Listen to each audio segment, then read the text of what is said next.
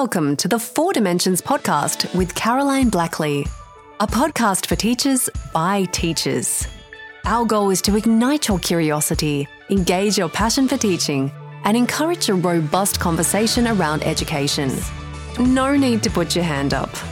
Join the conversation as Caroline steers us through a series of topics relevant to your classroom. I want you to think today about all those little things that you do in your classroom that are somewhat annoying. The compliance tools, I call them. So the tasks that you are asked to do every day that annoy you, just that little bit even. For me, it was always roll marking. Now, there is a purpose to roll marking. It's a legal requirement.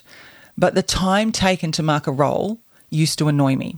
So what I did is I found ways to embed roll marking into my curriculum, my activities, so that I was not doing it and wasting curriculum time. Compliance tools often annoy us because they take up time from the curriculum. They take away time from the teaching and learning. So I want you to think about all those things that in your classroom possibly annoy or impact on your teaching and learning. The other one that absolutely does my head in is when I'm in schools and you hear the speakerphone that goes over the whole school. Now, again, I completely understand why schools have these, and they are great at saving time, at people not having to move around a school, at finding teachers, students, anybody who is not easily found. So what are the things that we do when we have a compliance tool? Often I see teachers get highly frustrated, this is that negative affect again, emotions that are not positive. Often I see teachers get negatively impacted because they buy into the compliance tool and they spend a lot of time arguing, even if the, with themselves, on what is the importance. Why do I have to do this? Surely someone else could be doing this. Schools are extremely complex places.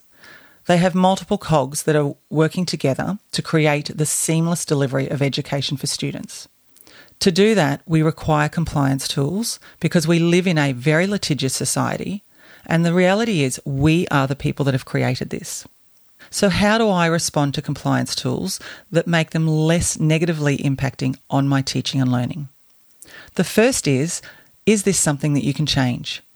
Ask yourself, is this a thing that I must do in my day, or is it something that I can change? Because quite simply, if it is something that is expected of you, you do not pay your own paycheck.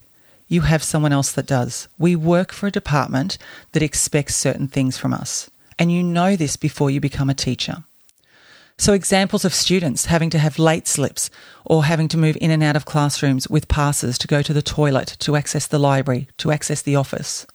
If these are requirements of the school that you work in, then it is essential that you find a way to embed them in your practice.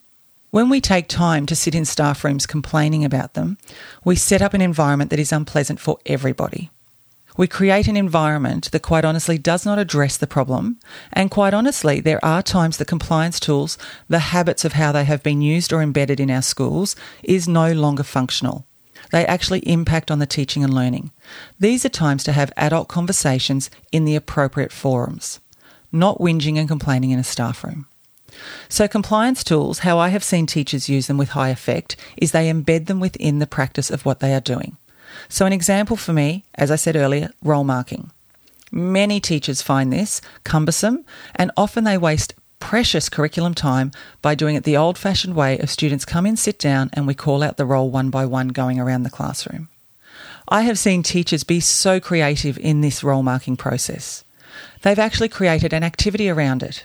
So let's say we were doing alliteration going into an English class. When the teacher asks a student's name or checks the roll, a student answers using alliteration with the first letter of their name. Others I see marking the roll once students are in an activity. Now this can seem hard. For some teachers, they will challenge me by saying, Caroline, we have to have our rolls marked within the first five minutes of a lesson. I challenge you back, if you are still talking and unpacking curriculum within five minutes of a lesson, how engaged are students in the talk that you are doing? Are you doing, or is there option for a warm-up activity where students come in and they can start on an activity where you have time and space now to mark the role? Four Dimensions is about using the four dimensions, expect, reinforce, redirect and follow through, to create the time and space that you need to do the job and the work of teaching. So don't get frustrated with compliance tools. Think of ways that you can utilise them and embed them into your practice, and those that truly do impact negatively on not just your teaching but others. Find ways that you can have the adult conversation in the room with the people who can actually change it. I hope this has helped you a little bit, because a lot of teaching frustration comes from our frustration and getting caught up in arguing about compliance tools that, quite honestly, need a different way or a different way of thinking about them. If it's something you have to do, then get busy and just get doing it. If it's something that can change, find the people that can help you change that. And this doesn't mean getting everyone en masse. It means having conversations with the people who can change it. That's all for this episode. If you enjoyed the podcast, please leave a review and visit caroline blackley dot com and join our growing community of international educators.